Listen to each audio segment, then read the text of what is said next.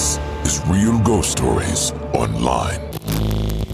One of the most common things we hear about on this program is shadow people. What are shadow people? I get this question asked to me quite often because there's so many assumptions that seem to come along with shadow people. The most frequent thing I hear is, oh, it's demonic, it's dark, it's something evil. Simply really because of its color, because it's this dark thing that's going around and is unexplained. I, don't I don't subscribe to that because we have so many stories of shadow people and positive stories of shadow people that that argument doesn't seem to hold a whole lot of water unless you haven't heard much about them. My personal assumption on what shadow people are is that they are a manifestation of something. I think it can be good, it can be bad. I think it's how we are picking up on it and what our brains are able to sense, what we as humans are able to sense uh, in terms of these entities being out there.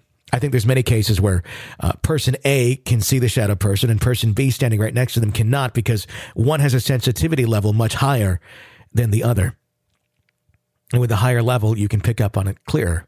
And I could also make the argument that you could have person A, B, and C. Person A sees a shadow. Person B sees the full figure as if it were there. Uh, and person C doesn't see anything at all. That's how I view shadow people. It is a very confusing thing. It's something that not uh, anyone has a clear answer to, but that is just my um, assumption on what is going on with shadow people. In our next story, a woman encounters shadow people quite frequently and in different locations throughout her life. Why are these things there in front of her? Is it her sensitivity that's picking up or is something following her? Well, you be the judge of that. Take a listen.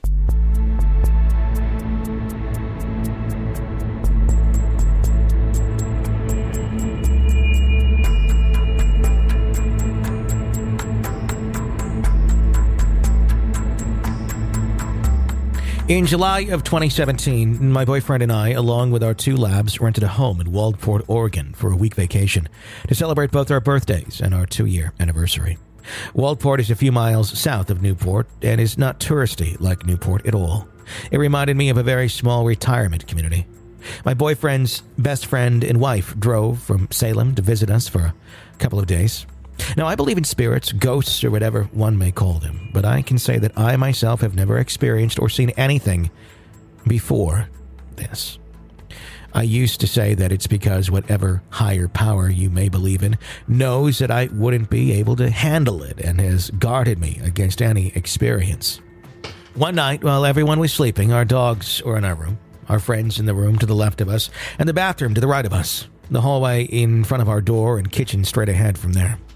Our door was closed due to not wanting our dogs to get out and wake our friends up. I suddenly woke up, felt dazed, and looked towards the door. At that time, the door opened enough for me to see a shadow or outline of somebody looking in our room. I could not see a face, just a black shadow. I instantly became so scared. I started to cry. I could see the shadow and then leave the doorway. I woke my boyfriend up and told him that somebody was looking in the room. He tried to reassure me that it wasn't anything. I finally was able to fall back asleep, so creeped out the rest of the time in the house. Not because I had experienced anything else, but due to me knowing something was there. We asked our friends if either one of them got up during the night, and everyone said no. My dogs didn't hear anything or react at all. I know what I saw, and the instant fear and goosebumps I felt.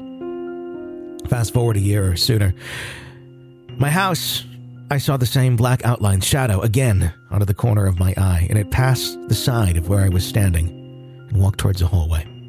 I was so freaked out. A side note about four years before we moved into our house, my three boys and I lived in an apartment for about 10 years.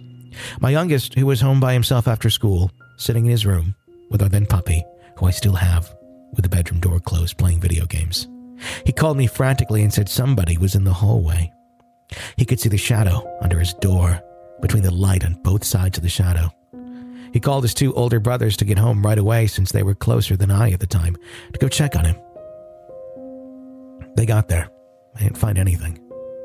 He swears to this day that there was someone there. My mom came to visit us from Ohio one year at that apartment and swears there was somebody there when she was alone too. As I type this out, there is one other occasion living in my grandmother's home. My two older boys were under the age of 10, and my niece, who was a few years older, were playing. She had a family room area that was in the back of the house off the dining room, where the boys and I would watch TV, where they would play. The sliding door led to the backyard. They swear to this day, over 10 years later, in the family room, was a shadow person watching them.